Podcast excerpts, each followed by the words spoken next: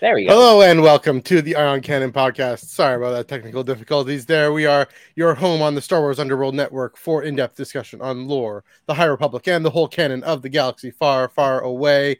I'm Matthew Neugebauer, and I am joined all the way across the continent by your friend and mine, Mr. Joel Davis. Joel, how you doing this week?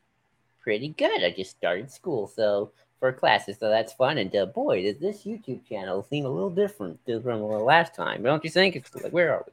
Where are we? Where are we? Indeed, we will get to that in just a quick second. First of all, looking forward to our show today. We're gonna dive into a bit of a news roundup, just catch up on things that have come out and whatnot. But then we are talking all about what the Jedi might look like as the dust settles on the empires end and the rise of the First Order and the fall of the First Order and everything going forward. Questions that the Skywalker saga has picked up and dusted up, and uh, looking forward to diving into that. But first, got a bit of our plugs here. You can follow us on Twitter and Instagram at Eye on Canon Pod, E Y E O N C A N O N P O D right here on YouTube at the Star Wars Underworld channel. Uh, as mentioned, we are now a part of the Star Wars Underworld podcast network, and uh, we'll get into a bit more. We went, we were on uh, on on the the main show last Thursday night, and uh, again, we'll we'll talk about that in a second. Um, but for now, yes, to, to say we are on the Star Wars Underworld network on the Star Wars Underworld channel. Uh, so if you subscribe to Star Wars Underworld, uh, you'll you'll get our, our podcast right here. And uh yeah and also to say our our Eye on Canon podcast channel. That's not going anywhere. All our back issues are there. We're still going to look at posting some stuff over there as the need arises as the desire the the longing arises to post some other stuff. But right now we are right here in the fandom fam star wars underworld podcast network. A few more plugs to mention. We are still on the Eye on Canon podcast feed on Spotify. Uh, looking to expand into into other other catchers. I'll probably get to that in the next few weeks. But for now, still just on Spotify. If you want the audio only version, that is our all our full shows as well as Tractor Beam, my weekly comic book review that comes out every Thursday or Friday. This past week, I was under the weather, so I decided to just forego uh, taking the extra effort to record just to get better and to relax. But uh, comments on Star Wars 26 by Joel Yu and uh, Doc Holocron on his channel dove into that, and and on the the main podcast on Thursday night, we I was able to mention a few things about uh, Star Wars number 26.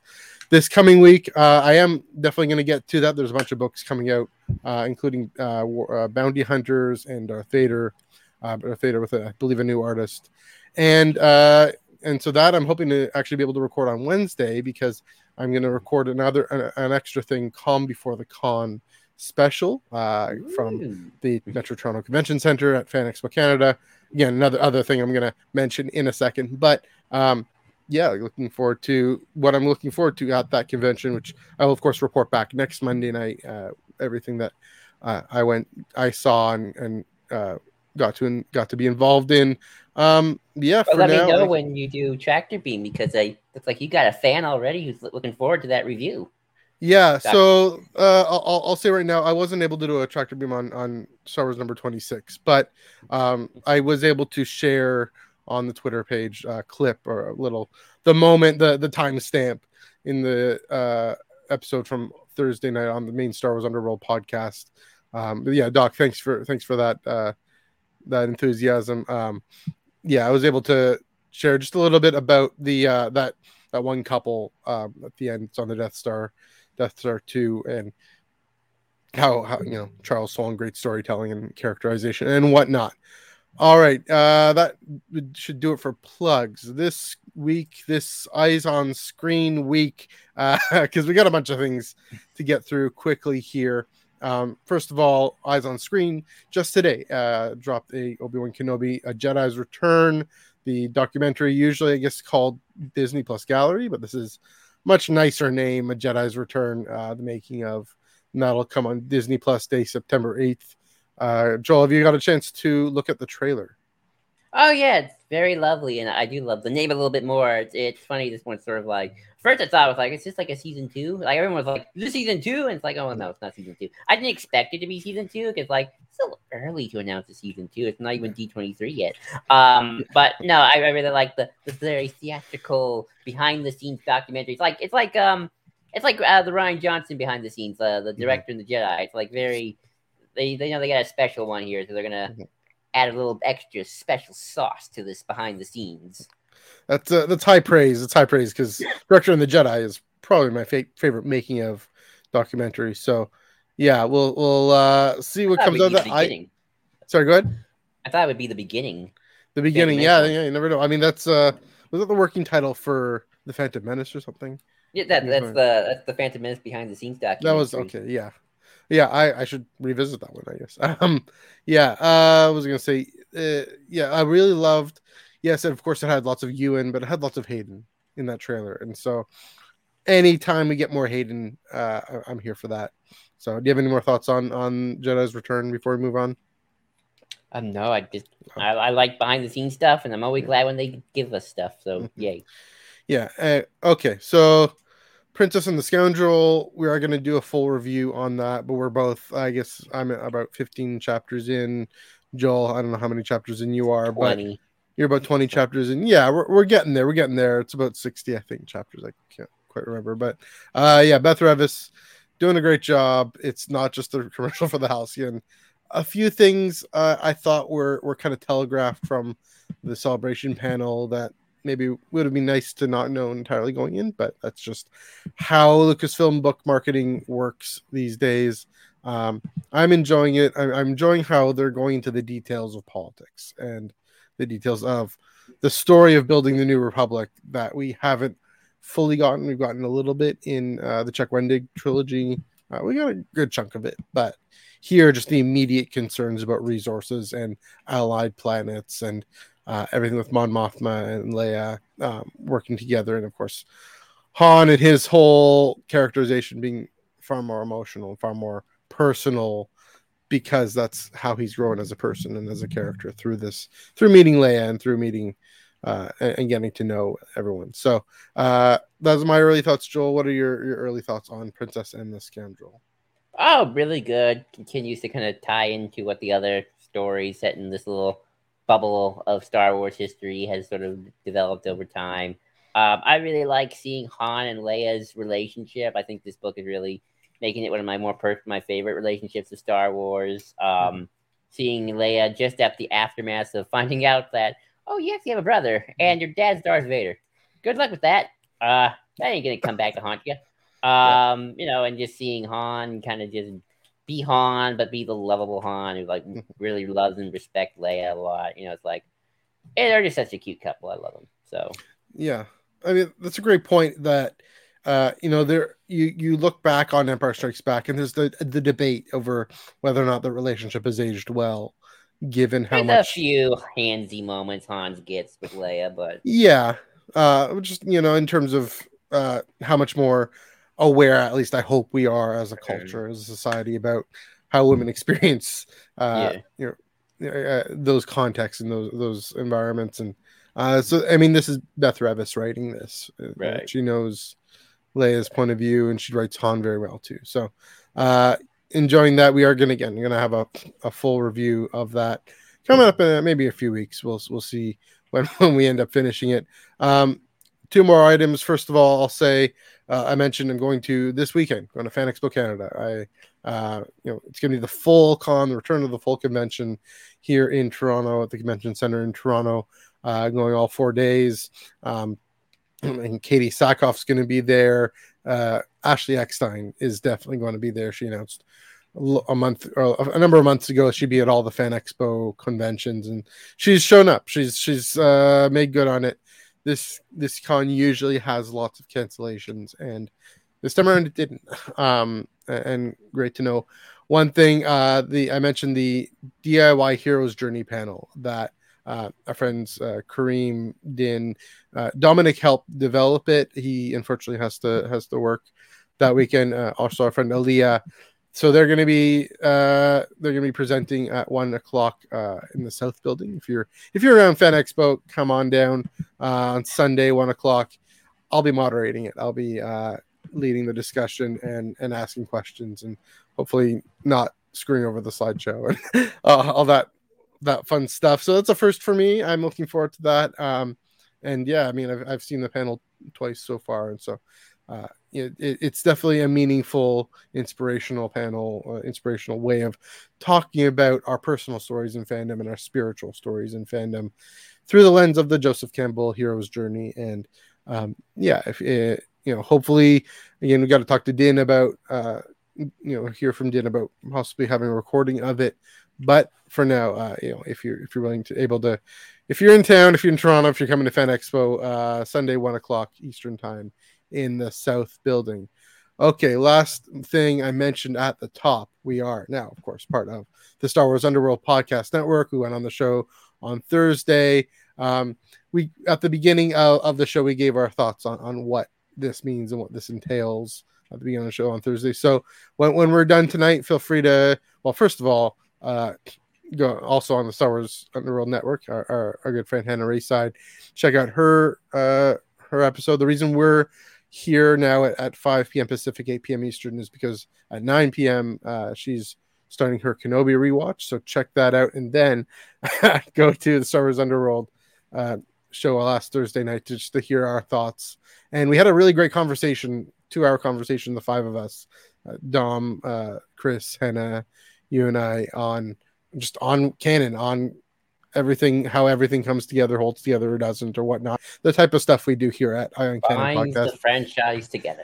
Yes, you had a great, great way of putting it.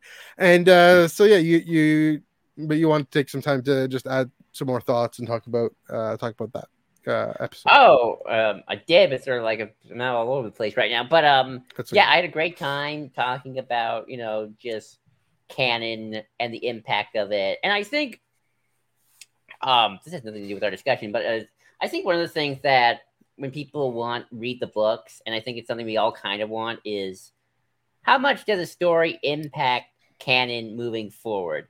Out of universe, not not in universe, because out of universe it can still work backwards. Um, so um, when I when I did my uh, example about what the canon kind of how it Im- impacts things moving forward out of universe, like I keep stating that um, because this is Star Wars. Yeah. Uh, you know, I used I, I used um I used last Je- I, I used uh, Rise of Skywalker. Um, I'm actually gonna use the Force Awakens because honestly, I've been thinking about this. That's actually a more impactful story, and with Last Jedi, it doubles down honestly on a lot of what Force Awakens honestly sets up. So, uh, you know, I, I kind of get why people are mad, less because of like the you know the Rebels versus Resistance thing, but it's like now it's like Hmm. Luke's Jedi Academy that we always thought, oh, he's gonna be the Grand Master Jedi. He's gonna be like Legends. He's gonna be like a thousand. They're gonna go against the Yuuzhan Vong. Nope, yeah, Kylo screws that over. Yep. No, no Luke Skywalker Jedi Order. You know, it's he Luke runs away and he gives up. You know, the the New Republic can only have so many W's wins before they got to get blown up. I mean, you know, you can still write stories where the New Republic had the good victory, but it's sort of like you know, you make them too strong and powerful, and then it's like, kaboom! They they they gotta, they gotta explode. You know, the, the Empire is not gone. They they come back, and well, you know, to be fair, that that happens. We've seen that in the real world. and Stuff like this happens. So you know, player point for you there. Um, but you know, I think we also are looking for that in books as well. Like, honestly, probably the most impactful book we've had in canon that affects so much probably is going to be Light of the Jedi because it just opens up a whole High Republic thing, and now all this High Republic stuff can kind of seep its way uh, forward. Um, well, something Mhm. like Padawan. Pat, I like Padawan, but Padawan's not going to have, have the ramifications of a dozen different novels moving forward, backward, left, and right. Um, and yes, Ben, I agree that episode was so good. Um, but you know, and I think, but that to me is something that you know, love it, hate it, what have you. I do want to continue that impact of canon because um, it is one universe, and as I said, the the Mhm. little details don't matter. You know, whether or not Ahsoka's lightsaber was green or purple in this in this story, or whether she said she said that or he said what, and you know, it's like that's that's different. As long as the overarching thing remains the same. That you know, Luke Skywalker's Jedi Academy will crumble. Um, whether or not you know whether or not there'll be any survivors, that's that's for a retcon for another day. Um, but at the end of the day, that's still the core of that story. Luke Skywalker's Academy fails. The New Republic explodes.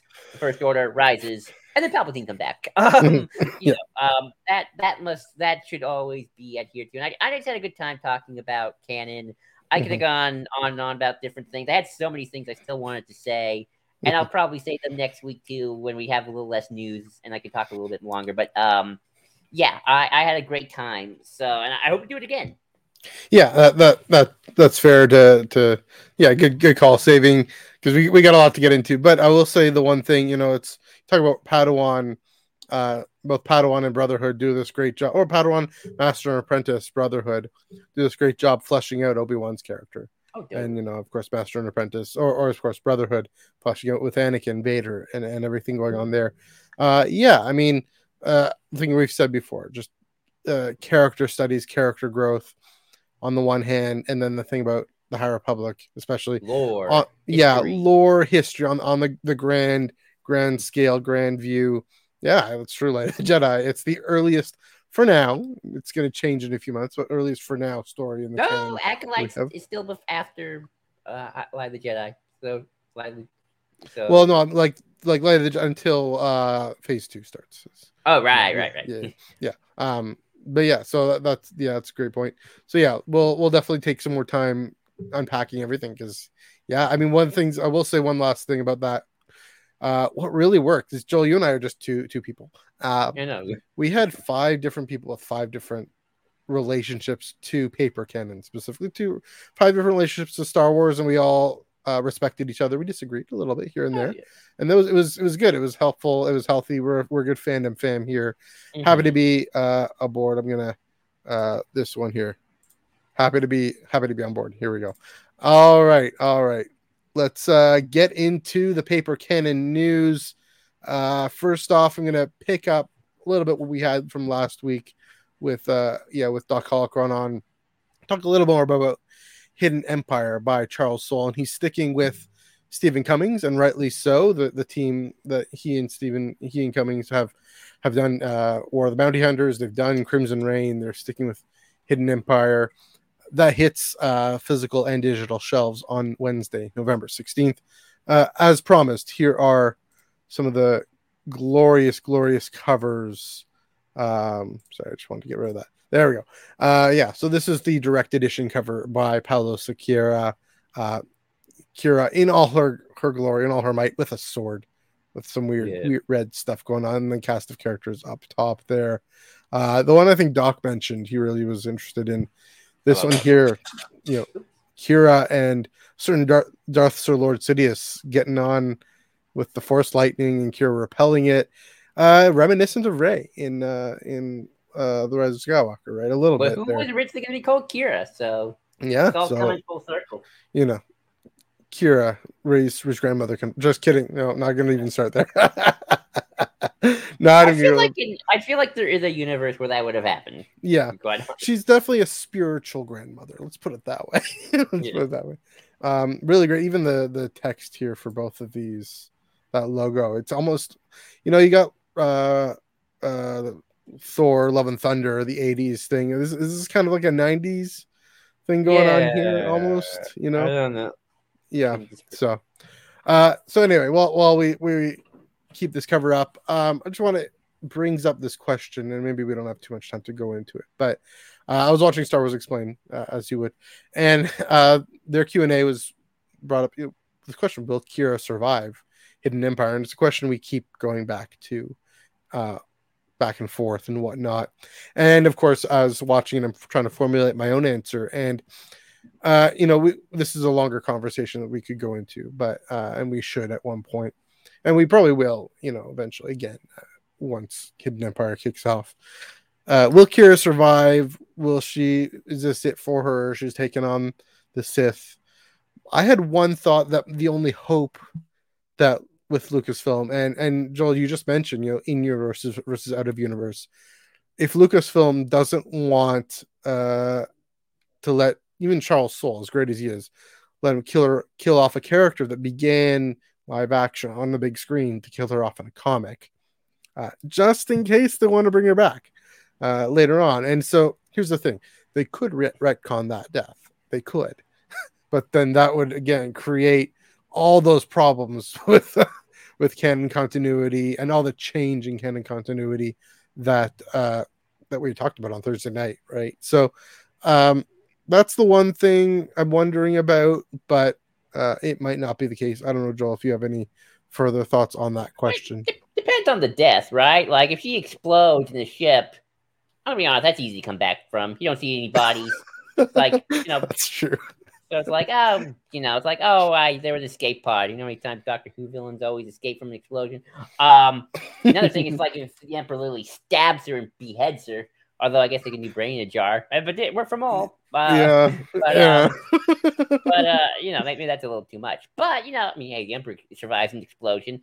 Um, but uh, yeah, you know, it, it is sort of the question of you know you know, with any multimedia franchise, how much power you want to give an individual author or not. You know, even you know, I'm sure there were even questions about even from Rian Johnson of killing off Luke Skywalker. Like that's a big thing to take True. off the board, even if George was going to do it. Like regardless, it's still like that's a big thing to have your creative do. Although I'm sure the live action creators get a little bit more leeway. They are kind of the the, the trendsetters here, but um, you know, that's still that's still a big deal. Um, so I'm sure they're discussing it. Um, Doc Holocron predicts that she'll lose Crimson Dawn and start a new syndicate in the Mandoverse. That's true too. Yeah, um, you know, it's, that that's also very true. I mean, I could see it being either ambiguous, yes, uh, unless they're like, re- like unless they gave Charles so like really just like no, she gets stabbed. Like truly, I mean, guess you know, even I guess Reva got stabbed and she was okay, but yeah, you know, like, but you know, like totally stabbed to death then that might be a little harder compared to you know explodes on her ship and like, did you think she's made it? And it's like, who knows? Who knows? And then she yeah. comes back. like Qi'ra can be like, first thing she's like, oh, I've survived worse. So yeah, some that, little that, nod, some little nod, something like that. So I mm-hmm. can see that probably happening, but you never know. Mm-hmm. It's sort of up in the air at this point. Uh, just to, to shout out, this is uh, the variant edition by Declan Shalvey, and I'm guessing there'll be more variants, but this is this was the big one. This was the one showing that there's going to be suggesting, hinting. Covers are always can always be a bit of a bait and switch, or at least it can be. The, the last cover, I believe, of, of not not not of Crimson Reign of Bounty Hunters number twenty five was definitely a bait and switch. So you never know, but uh, Declan Shalvey giving us a, a pretty pretty sweet little variant there. All right, moving right along. Uh, we also talked about Revelations by Marc Guggenheim. It's the one shot, not to be confused with the Book of Revelation in the Bible. Um, uh, so this is also coming out in November. Uh, so by Marc Guggenheim, who who wrote Star Wars, uh, wrote Han Solo and Chewbacca. He's written a bunch of other things for Star Wars and I believe Marvel, etc. Uh, you made art with art by Salvador Larroca with Paco Medina. Uh, I, it sounds almost a bit like the the Star Wars 25, a little bit by Charles Soule, the the the anthology. It's going to be one continuous uh, story though, and I'll, I'll, get show this cover here by the master of covers, Phil Noto. Uh, the article on StarWars.com mentioned this looks like the movie poster, and you got that the whole main cast of the comics right there. You you got of course Vader and Sabe, you got Han and Chewie, uh, Marc Guggenheim's own characters here. Uh, yeah, Vader and Sabe. You got uh, Aphra and Kofan Ferris, and you got the gaggle of bounty hunters. It's interesting. I mean, look, yeah, obviously uh, most of these characters, Luke and Leia in the middle there, Luke with the the yellow lightsaber. Most of these characters are also big screen characters, but uh, from this lens, they're comic characters, and um, uh, you know, it, it, it just to, to see this through this lens. The uh, the uh, Star Wars.com article, Guggenheim said, you know, this isn't a 40 page movie trailer. It isn't a sampler. That's the real point here. Uh, it's a real Star Wars story with Vader at the center. Of course, we talked about the Eye of Webbish Bog and past, present, future, and everything going on forward there. Um, again, it, it's not just a sampler. It's not just a bridge. I mean, there. It, it's like Charles Soule wrote the. I think it's called. Is it Empire Ascendant? Yeah, Empire Ascendant. Um, set after just, just kind of the the interlude uh, between comic runs. So uh, yeah, excited for this. One last little quote here from Guggenheim uh, regarding connecting with Hidden Empire. He said, "My goal is to make this story feel as impactful as possible." Without stepping on the toes of his fellow my fellow writers, so uh, it's going to weave in. It's by it's not by Charles Soule. He's not the one writing this. He's too he's he's got enough on his plate. Um, I'm excited to see what what he comes up with. Again, he's he's done a decent job with Han and Chewie. There's definitely a lot more they can do. This is later in the timeline than this uh this comic. Of course, Han at this point he's in carbonite, so who knows what's gonna happen here. Oh, of course, I mean, I guess Vader's looking back through the eye of Bog. I guess that that could be mm-hmm. part of that. Um, but yeah, I, am excited. You know, he, he's definitely a good author. I'll say this, and uh, looking forward to. You know, Salvador Larroca and Paco Medina. I know Salvador Larroca has done a lot of good Star Wars work. I'm not too familiar with what Paco Medina has done, but um, yeah, it's going to be it's a 40 page one shot, and with Vader at the center, and, and I'm excited for that. Uh, Joel, do you have any thought more thoughts on Star Wars Revelations? I just like the eye of Webbish Bog being involved. I like seeing anything from Rise of Skywalker get to mm-hmm. do and something. So uh, that's that excites me. Yeah, again, it's Mustafar, right? It, it's yeah. it's the I mean that's Corvax Fen on Mustafar, um, which we've seen in comics before, right? Uh, Charles Soule. Uh, oh well, I gotta. yeah.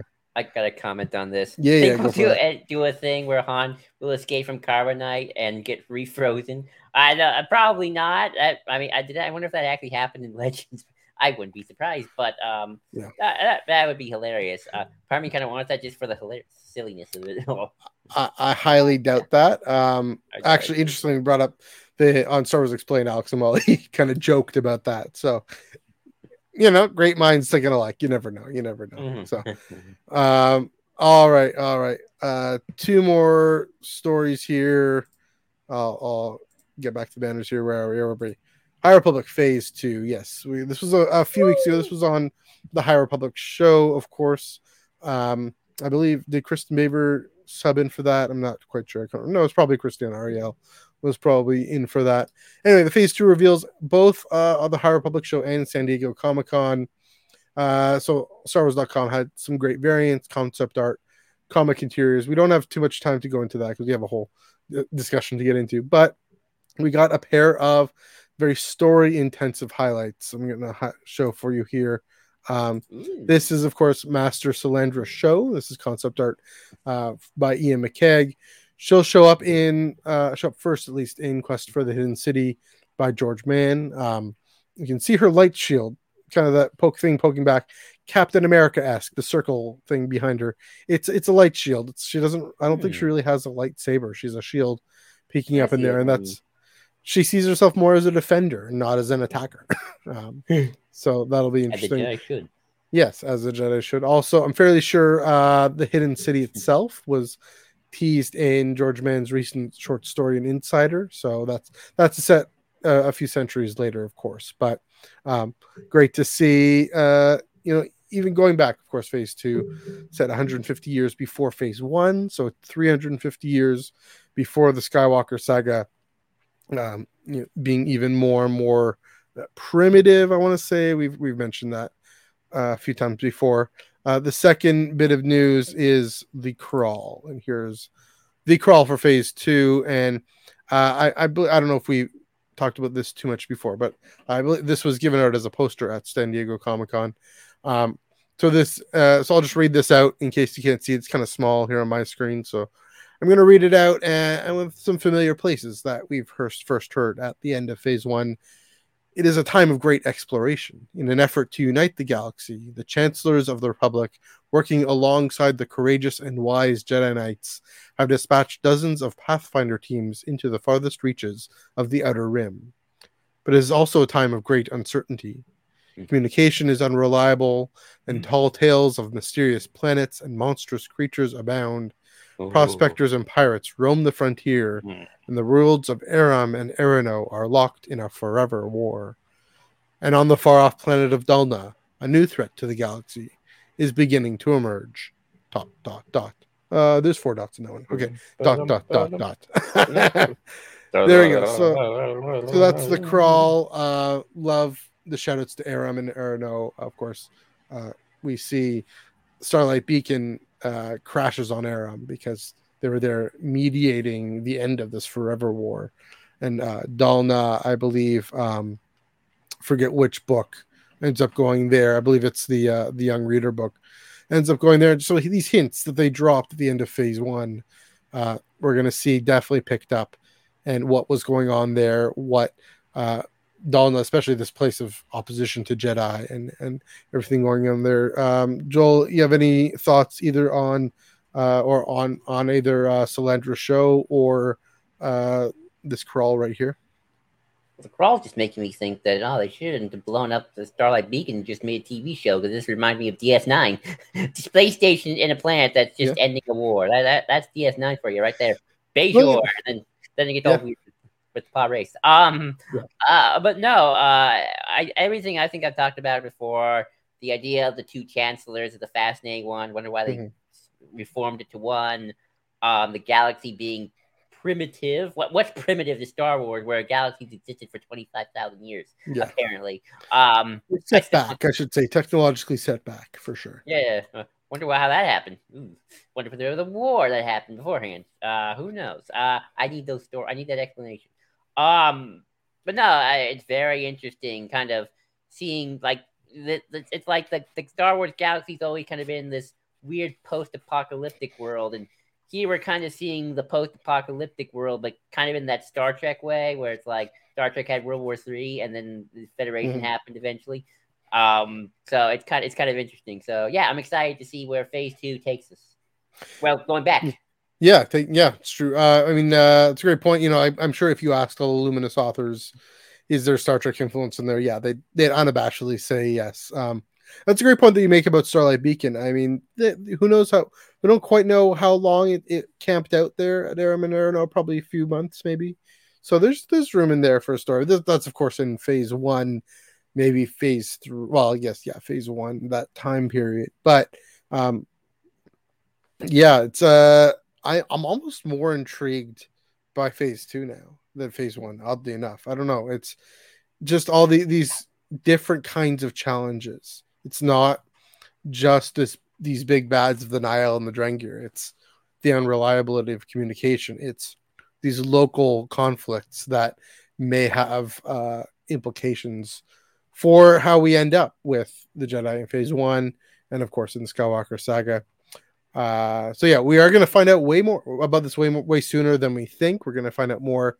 Uh, the Wook Wikipedia t- tells me that Phase Two kicks off with Man's in- next Insider short story on September 13th. So they're going to run more uh, original fiction in the High Republic era. Right now, they're doing during Attack of the Clones and references nice. to that and, and stories around that. that. That's been great. Attack of the Clones at 20, but yeah, High Republic Phase Two starting September 13th. Then the full, then in full, kicks off uh, with the young adult novel Path of Deceit by Justina Ireland and Tessa Gratton on October 4th. And I counted October 4th is just over seven weeks away, guys. Uh, oh, wow. That's going to fly by. So, oh, yeah. uh, short plug, quick plug here. Keep it locked right here on the Eye on Canon podcast. We are your home for High Republic news, commentary, and discussion from uh, Star Wars Underworld Podcast Network. Okay, one last story very quickly before we get into our, our main discussion. Um, yes, the mothership site announced that Toronto's own Sam Maggs uh, is penning a tie-in novel to the upcoming game Jedi Survivor. So due March 2023 Jedi Battle Scars, and that'll bridge the gap between Fallen Order and Survivor, continuing the adventures of Cal Kestis and the Mantis crew. I'll say, you know, Fallen Order only got it was a pretty good tie-in prequel comic, but it was what four issues of of uh, of the the character forget his name on on Zeffo on just finding the initial thing about the Zeffo. So the fact that we're getting the time and detail of a whole Del Rey grown up novel, that's a step up. And um, that's in Battlefront. Yeah, exactly. Um, so it really exciting to to see. I mean, I mean, we've gotten so much richness from these characters already. Uh, Fallen Order is, of course, one of the most beloved one of the most well written stories uh, of of the new canon, and so to to continue that, um, what was your reaction to hearing about Battle Scars, and what do you think about it? Uh, first off, my reaction was, "Oh, cool, tie novel. I haven't had one of those in a while." Um, you know, uh, it's it's interesting, and I don't want to again, um, ooh, uh, Fear and Code. Yes, thanks, thanks. Yes. Yeah, Um, yeah. Um, you know, uh, it's interesting that you know what. Oh, I always felt once upon a time. Sometimes projects, especially video games, would create their almost little mini expanded universe. Like you get the tie-in novel, the vid, the Mhm. video, the the comic, the the the, the book. Um, Force Unleashed had a book. Um, got a novel. Uh, Asian, funny enough. Um, Mhm. But it, it's really cool. I, I talked about impact earlier about canon, and you know, Jedi Fallen Order is actually a video game that actually has had impact on the, the stories. Like we got to see Nur in Kenobi. Um, the kind of actually a lot of Jedi Fallen Order kind of influences Kenobi in a lot of ways. That's sort of like Mhm. a spiritual successor. And yeah, the path, of- even things like that. Yeah, and you know, and, and Fallen Order, what I've always liked about that game is a game that really grounds itself in the Star Wars universe. It's like here's kind of the era, here's kind of what we know about the era, like you know, Link Inquisitors, Saw Gerrera, the Empire. Now we tell a story in it, and I really like how it, it worked that way. So it's cool to see he's getting a tie-in novel, and I haven't had a good tie-in novel to a video game since Inferno Squad, which was actually really good. I, I quite Yeah. liked it, that novel, um, quite a bit. So kind of cool to see what goes on there. And uh, you know, Sam Maggs is very happy to write Merrin. So um. Mir- Merrin, Mi- that's yeah. The the Night Sister. Yeah, Merrin. So I'm excited for Mhm. her about that. And um, yeah, uh, this is I'm really looking forward to just kind of seeing an in between book Mhm. between these two big video games. So that's exciting. and you know it's a novel. sorry, in paper canon, uh, in, in the canon. You know, I mean, maybe it'll connect some things with Kenobi. Maybe it'll connect some things with even Andor. Who knows of things going on? We don't quite know when uh, Survivor is set. We don't know when it's coming out either. but uh, yeah, it, this this will probably go a long way to at least fleshing out kind of what. Uh, well, first of all, what how Cal feels about his decision. Spoiler alert to to destroy the holocron. Um, you know, you know what he sees about the, the order going forward, building it. Uh, here's a segue, guys, coming up. Uh, you know how he sees what what it means to be a Jedi after Order sixty six, and of course that's this whole Jedi Survivor, Jedi Fallen Order, Jedi Survivor thing is about. That is what our next discussion is about. Speaking of Jedi after Order 66, first of all, uh, yeah, cross fingers for Rev appearance. Yeah, yeah. I mean, that's Yeah. you know that that's possible too, especially given the connection with Inquisitors, given the connection with Force users and Force users turning to the light and being uh, guided by the light more so now. And I think Reva is primed for that. So, speaking of Jedi, after Order 66, Joel, I've got a question for you. Uh. What will Jedi Unity look like? And not just after Order 66, but after the Battle of uh, Exegol as well. Well, clearly we're gonna have you know Grandmaster Rey and and Grogu's gonna be on the council. Finn's gonna be on the council. Uh, not Anakin. He still can't be on the council. He's, he's got some force ghosting to do before he can be on the council. There we go. Uh, and he's not gonna be given the rank of master either. Still not fair. poor, poor Anakin. think he'd be okay with it. death. He can't win after death. Yeah. Um, but um, no. So this idea has been kind of wrapping in my head for a, a m- number of reasons. Um, I've been thinking about this for a while, but also in terms of like, you know, with with Kenobi, with what we're seeing in the Mandoverse, with just e, even with you know Rebels and just having Ezra kind of being there. Um, so we, we I guess I gotta give context first. So we gotta go Hmm. back to how the legends, the legends, legends used to do the the reformation of the Jedi Order. Mhm. Um, with Luke kind of doing similar things, going out there, seeing the world. But um, he also got a lot of people who just joined his orders, like Mara Jade, uh, Corran Horn. Sometimes he'd meet like a couple group of people, didn't matter their age. Like, hey, you get you Force users, I'm a Force user. Let's start a Jedi Order. We're all Force users. Let's come together. And um, Legends in a lot of ways just kind of said, well, he's Luke Skywalker, so yeah. Uh, and then everyone just kind of was like joining Luke Skywalker, Jedi Order, all these little either survivors of Order 66 from the Purge or like these little um, Force light side cults. And over time, you know, Luke built his Jedi Praxium. You know, with the Kyle Katarn, one of the teachers. You play that in Jedi Academy. Great game, by the way. Mm-hmm. Um, and that was that. And then you know the Jedi kind of became again what they were in the prequel, maybe just a bit smaller, but they went to Coruscant for a while, and some stuff happened. Um, and obviously, but now in canon, things are obviously a little different. Um, for one thing, it doesn't look like Luke is trying to get anybody or ask anyone to join him who's an adult. As like you know, a Force user adult, at least as far as I'm concerned, he I haven't seen it. Um, Shadow of the Sith had a few maybe adults with him, but I, I couldn't tell their age. It didn't specify. Right. Um, obviously you had Lor San Tekka, but he's not a Force user, so he's kind of just helping Luke. But most of the the Padawans were Kylo's age, 6, 16, 10, young. Um, and it was a very small academy too. Um, so there's that, but also the fact, you know, we know Ahsoka's out there doing her thing. We don't know what Ezra's doing. We don't know if Cal Kestis is alive. Reva could still be alive by the time of the Mandoverse when you know she's not doing any, she's not a Jedi anymore. So it's like, are these other Force users who used to be Jedi, maybe even still fight for the light side? Mm-hmm. They're not all joining Luke Skywalker. You know, in some cases I can get why. It's like Reva looks at Luke Skywalker like Skywalker. Yeah, last Skywalker nearly killed me. I don't right. want anything to do with you people. yeah. Um, so it's like, or will Ezra even just decide, you know what, I'm gonna do my own force force order. Huh? Mm-hmm. I'm gonna go all crook from the legacy comics and for start my old order in a in somewhere else and have a thousand Jedi just standing by.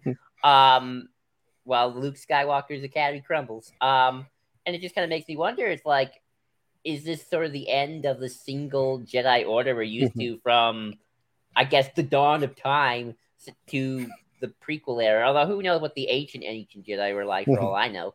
But we know with the High Republic, they all seem to be kind of doing all part of the same thing.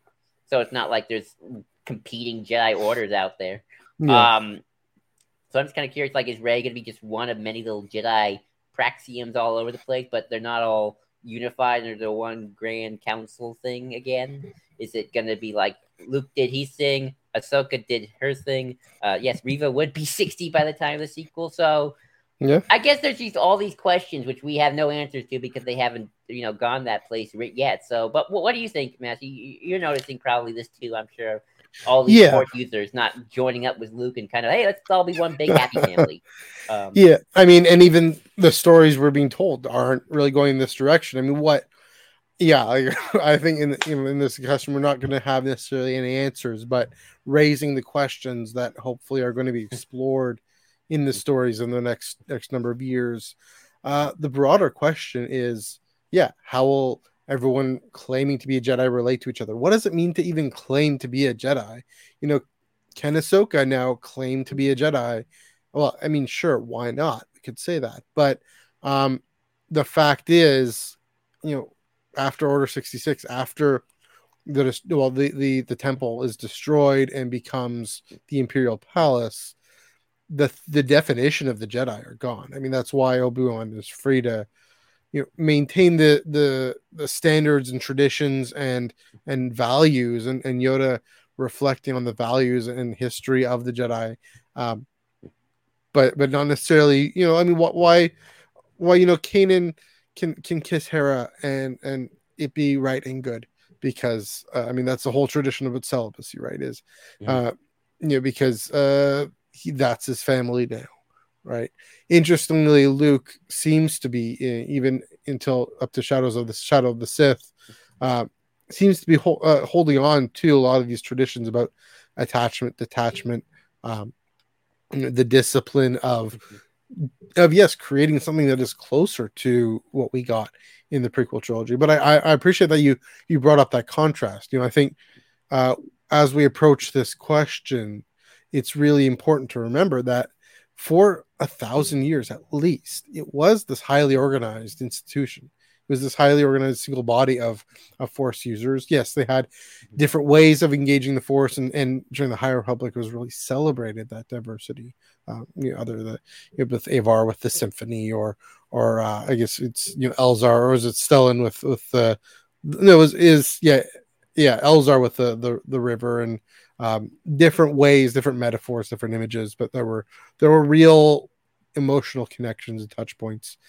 Um, then, of course, different roles. You had way seekers, you had even even into the late Republic, you had masters, and you have uh, all these things, all this diversity, but they had a common structure. They had a common values, they had common goals. Uh, being the guardians of peace and justice, they had a common discipline, right? They had the order, the the the the grand the High Council and the Masters, and then you know they knights had a degree of freedom, but there was always this reporting back. There was always this connecting. I, I gather masters could order knights if they needed to, and then of course Padawans uh, being there uh, helping around. They had no freedom themselves, but uh, you know, but th- there was this one thing that was the Jedi order. I mean, what we see with Luke, Luke eh, you know, claiming to be a Jedi in in, a, in Return of the Jedi. I'm a, I'm a Jedi Knight it is this interesting, curious thing. But what basis? Who knighted you? You know, you could ask that question, and I'm not disputing it. Like, like nobody disputes it. Right? He he is a Jedi. Right. Um, you know, Yoda kind of laughs a little bit about it, but uh, yeah, I mean, maybe Yoda kind of knighted him. Who knows? But uh, you know, it's a deeper question of well, well, maybe a better way of thinking is again, can Ahsoka does Ahsoka want to consider herself a Jedi? Does Reva want to consider herself a Jedi? Does the word matter? And what does the word mean? And yes, I think it does have to do with values of light and, and submitting to the light side. Of course, things that Ahsoka exemplified better than anyone before until except for Qui Gon. So, uh, you know, that's why you know we need to bring in, yeah, this question of yeah, right. What what is what is Luke up to? Um, you know what's what's Ezra going to be up to? What, what's know, Rey going to do? What's okay? Yeah, and then what what's Rey going to do? And this is, I think, the biggest question for me and for you, I think, as well is, um, yeah, yeah, what Rey does, but what everyone who's surviving does. You know, uh, you know, there, has been talk, uh, speculation. You know, fans have speculated that, you know, after everything's been blown to bits by the first order and the final order, uh, you know, galaxy-wide civil government isn't not a, not only is it not desirable, it's probably not even possible, right? There's a sense almost that either by design or by intention, going back to we talked about phase two. Uh, yes, the communications are there, but you know, the the institutional structures, the lines of communication, the constitutional structures that we've been talked about the last uh, few weeks ago, those are gone uh, and, and you know it's really going to be far more probably on a planetary scale and a local scale, a sector scale. Um, things that you know in Bloodline Leia was advocating for. So I'm talking about that on the civil government side. What if, in a similar way, there isn't the desire or need, at least to start with, to have a, a galaxy-wide institution of light side users? It just doesn't seem to be. What is important in this conversation that I think we tend to forget because we saw Luke going off on his own for so long is that that is weird. That is both of those states are very strange for the galaxy. Um, mm-hmm. again, we haven't seen it. We only saw the Empire and we saw uh, the Jedi in hiding. For there to be, I'm going to say this, a secular republic is very strange. It's very unusual for uh, for the Star Wars galaxy. It's, it, it's actually no, just say you know it, it's it we we find it more more easily acceptable because I mean we're we're living in uh, in secular societies, plural societies now, but um, even that I mean to say that it, that is a little odd um, for for Western civilization. I'm not saying it's a bad thing; it's just a historical oddity. It, it is. It's it's funny. Um, uh, hello, hello there. Um, but it is funny that you know in the Revenge of the Sith novelization, and I'm paraphrasing a lot, but there's like a, a weird moment where Palpatine is like, you know, don't we live in a secular republic? You know, what's what's to stop me from being an elected official and my religion being Sith Lord? You are you are violating my human rights.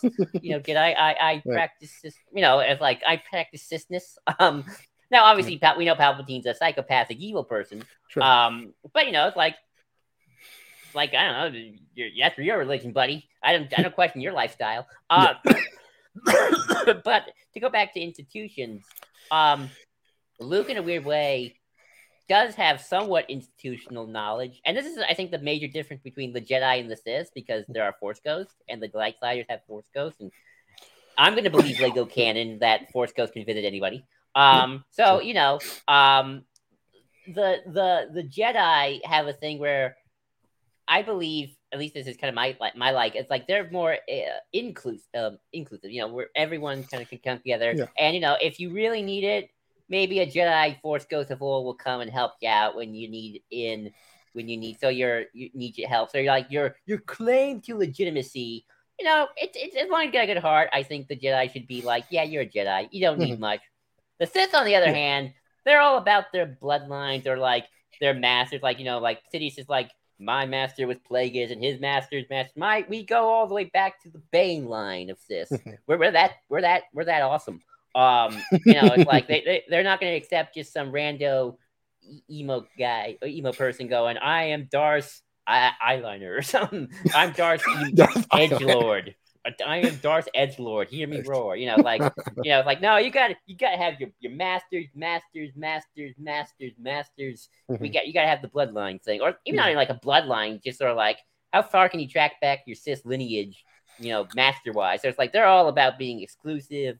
We're like you got to have the best of the best, you know, like our or like our masters are go back to Marka Ragnos' spirit. So we're the true Sith, and like Right. so that's why the Sith fight each other. While the Jedi, on the other hand, yeah, there's a lot of institutional knowledge lost, but at the same time, it's like if Force Ghosts are a thing, and I'm sure others have unlocked that power outside the ones we know, then maybe sooner or later they'll get lucky and like an ancient Jedi Master will like, hey, you know what? Mhm. Need a little bit of encouragement? Okay, bibbidi bobbidi, you're a you're a Jedi Knight. Congrats. Kind of like what Um, happened with Kanan, right?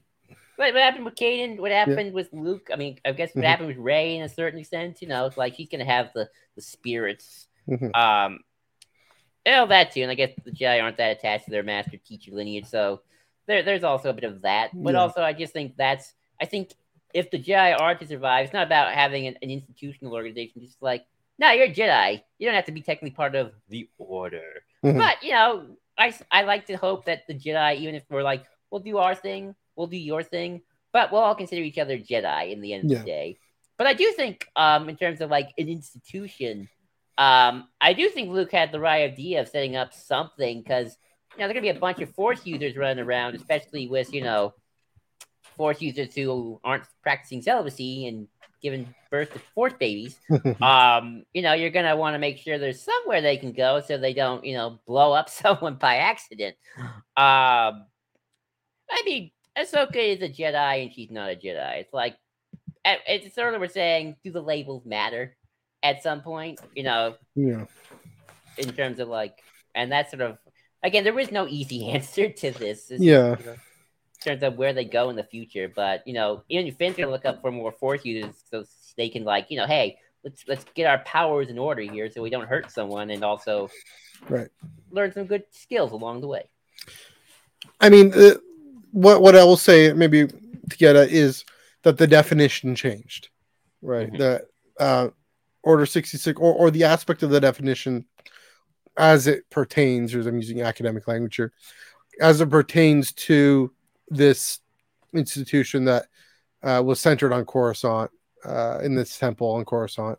Uh, that changed because, of course, the the temple's gone, and the well, it's it's the uh, it's the imperial palace and uh the order is gone right? All the all the masters and everything's dispersed. What's left are the values. What's left is submission to the light side right? Whatever that might look like. And so the question is can you mutually recognize you know what what's you know what this other person is doing? So you know the question is you know Ahsoka's going to do what she wants to do right? Rather regardless of i mean it'll be nice if if luke approves if luke is good with it but if he isn't she's going to still go off and do whatever she wants.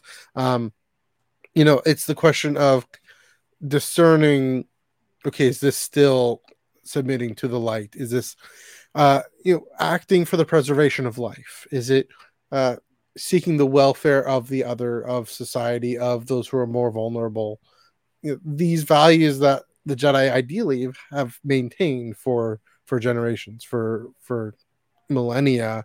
Um, how the organization looks. Here's the thing: is I, I actually think it, it's going to evolve and change, and I do believe these things go in cycles.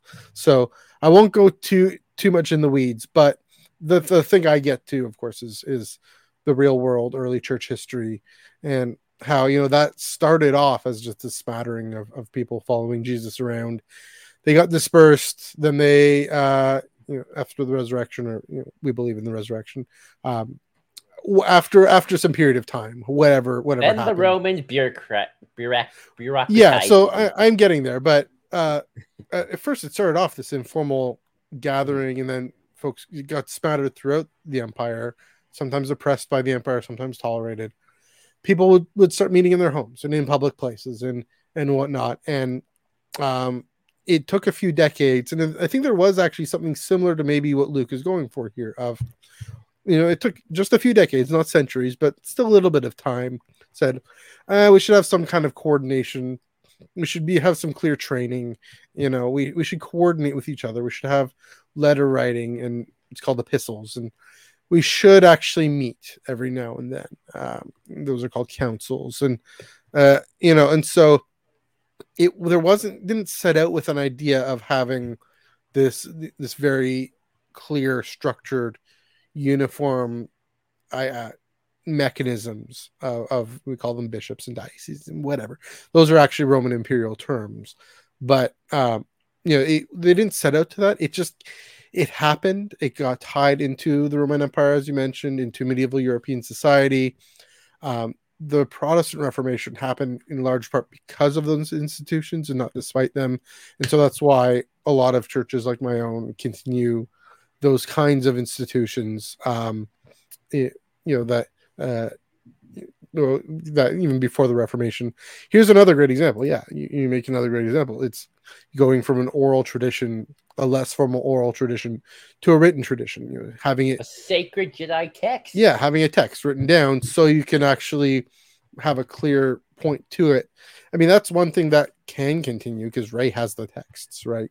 So um if you're i mean this is a very protestant way of looking at it but you know protestants very much believe if you're if you're learning from the bible and focused on the bible then uh that's i mean you know a big part of what makes you a christian so you know the definition of a jedi could be for rey at least if here are my texts i'm learning from these texts i'm teaching them um you know uh so here's the here's another question uh, it's an unresolvable debate as to just talking about back to the church history question, but this does definitely relates to the Jedi. You know, it's an unresolvable debate actually whether um, you know moving to this very empire friendly structured discipline structure it was if it was a rupture from the church's less, formal beginnings or an organic evolution on it. And I guess here's the thing going forward when we approach um, uh, this question about the Jedi. You know, that question is unresolvable because a lot of our perspectives have to do with what we want to happen in the present, what we want to see.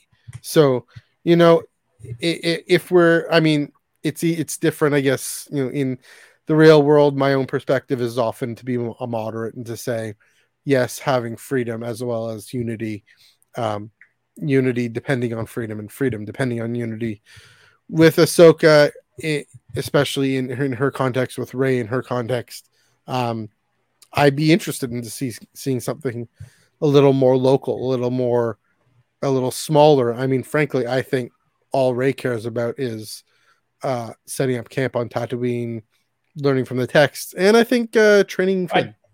You know, I well, think that's Finn. I don't think yeah. she's gonna live on Tatooine though. I think she'll probably just be with the Falcon and. Oh yeah, where the Falcon or whoever she is. Yeah, I guess, or you know, maybe maybe she just wants to live on the Halcyon. Why not? you know, I mean, but, I I, I yeah. kind of believe what they're say, setting her up. It's like you're gonna go to the unknown regions and look up some stuff. It's right. Like, yes. She's, she's, a scavenger. She's gonna scavenge. I think she'll be mm-hmm. a scavenger Jedi. Yeah. Um. That's that's in her. That's their core. Um. Well, you know, I I will say to add one thing though. Um uh, difference between Christians and Jedi is, um, well, I mean, mm-hmm. some of them tried to do this, but uh, they didn't wield swords and have superpowers that can crush your brain. um, they did sword sometimes, and it and it led to bad results. But um, mm-hmm. you know, it's mm-hmm. like um, that that is the question. It's sort of like you know, when, when one of these guys goes the dark side, it's like, oh shoot, now, now we got to deal with this problem. So it's sort of like that is kind of the question of keeping things organized and unified, but having it dispersed because then, Mhm. Oh shoot, then one of these guys goes evil. What are we gonna do? Um, so Yeah. we gotta have some, and that's probably why the Jedi, as we know back in the old days, probably had some rules because, like, well, what are we gonna do if one of these guys goes evil? Yeah. everything mean- always goes to heck.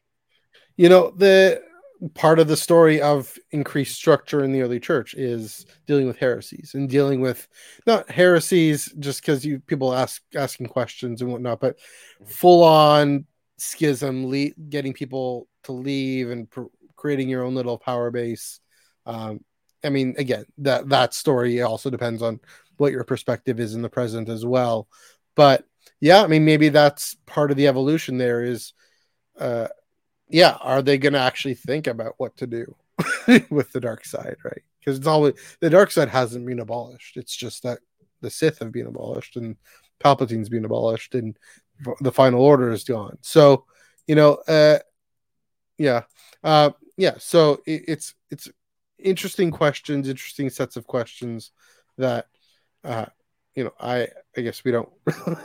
yeah, we again we uh, we aren't going to have much answers to it, but um you know i mean you bring up yeah this question with the gnostic gospels again another you know in terms of teaching yeah, Dan, bringing up some great points here another said teaching that leads to more discipline for better and probably for worse. But uh you know uh that's that's gonna be yeah maybe one of that's a great point. Is maybe one of the the drivers to greater institutional uh, i don't want to say discipline. I mean i want to say synergy. Let's use the word you know?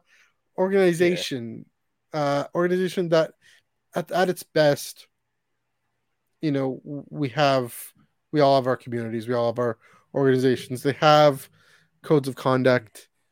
At its best discipline is just a byproduct of needing to ensure that we all have our common values um, and that everyone is is here to to relate well and and and you know, contribute to what the organization as a whole is up to. And so um yeah like you said like in in uh the the the lego lego special rey's going off doing her thing. And and searching things i don't know see how much finn goes with her or not um so we'll see Yeah. so uh i don't know do you have any any further thoughts to add there well well, just to say what what do you hope jedi unity looks like going I, forward um, I, I don't know. I'm looking for. I kind of want Rey to just kind of do her own thing, whether that be start a little school or Mhm. uh, go scavenging. I actually think it'd be cool if, like Finn started the school because he's the one who's Yeah. he's interested in uh, finding others like him and helping them out. So, and then Rey can kind of bring back the cool stuff. Um, so that would always be kind of cool too. So, um, maybe just do a little bit of that, but also maybe have other little Jedi sects kind of popping up and doing their own thing at first. You know, like maybe they only come together when one of them goes evil again. It's like a second order. Oh no. Um, eventually someone's gonna you know go. I am Darth Edge Lord, even though they have no teachings. I hope it's called-. I hope it's called darth edgelord. Fair enough. Well, on that note, on that note, I think it's time to to wrap things up. Thanks again for everyone for joining us here on on the Star Wars Underworld channel of the Eye on Canon podcast. If you like what you heard, if you have thoughts about what Jedi Unity might look like, what Jedi activity might look like, what Rey and Finn might be up to um, in the future or whatnot, what Ahsoka is probably going to be up to and how she's going to relate to Luke, etc., etc. Um, anything we talked about in the news items before, uh, please uh, share in the comments below. Let us know. Um, you know, pop on over to the Eye on Canon podcast, uh, you know, on Cannon YouTube channel, and maybe leave a comment there as well if you want. Uh, especially on social media at Eye on Canon Pod on Twitter and Instagram. Definitely let us know there. Uh, everywhere, give us a, a follow, a like, a subscribe here at the Star Wars Underworld Network uh, channel on uh, you know, on here on YouTube. Also, I forgot to mention out on, over on Twitch, we're at Eye on Canon Pod or Eye on Canon podcast on Twitch, uh, streaming right now live. We're gonna try that out, see what see how well that works. Gonna uh, publicize that a little more, um, and of course expanding also on Spotify and, and probably into Google and iTunes, etc., etc., etc. Um, please do give us likes and shares, etc. Joel, where can they find you on the social media? You can find me at JID 2021 again, JID 2021, where I am on Twitter and I tweet things. He uh, tweets things. Okay, good. I tweet things. But mostly I'm on the Eye on Canon Pod tweeting stuff there. Yes, yes. Tweeting lots of great Star Wars conversations. You can follow me on Twitter at NEUG45. That's a little bit of Star Wars, some soccer, some Star Trek, some other things, maybe some politics and some church stuff. You never know. See what strikes my fancy. On Instagram at MNEUG1138. Again, different things going on. Um, you know, Fan Expo Canada, all that stuff, all that good stuff. And of course, reiterate, uh, at Eye on Canon Pod, Twitter and Instagram. Uh, also, again, the Tractor Beam on uh, on Spotify. I, I do a bit of a, a, link on Instagram as well. Please give us uh, a follow, and of course, follow the the Star Wars Underworld podcast. Uh, you know, at the SWU as well. You know, keep on, keep the conversation going. Keep the conversation going. Next week, uh, we're, still sorting out what we're going to do. Probably talk something more politics or who knows what. Maybe pick up on our canon discussion. Um, you know if you have by the way i should put this out if, if you have episode suggestions please do let us know on our social medias etc we will definitely take those into account. Okay uh for now go over to the Rey side. Check her out. Check her kenobi watch. Fire up the disney plus. But for now joel let's blow this thing and head home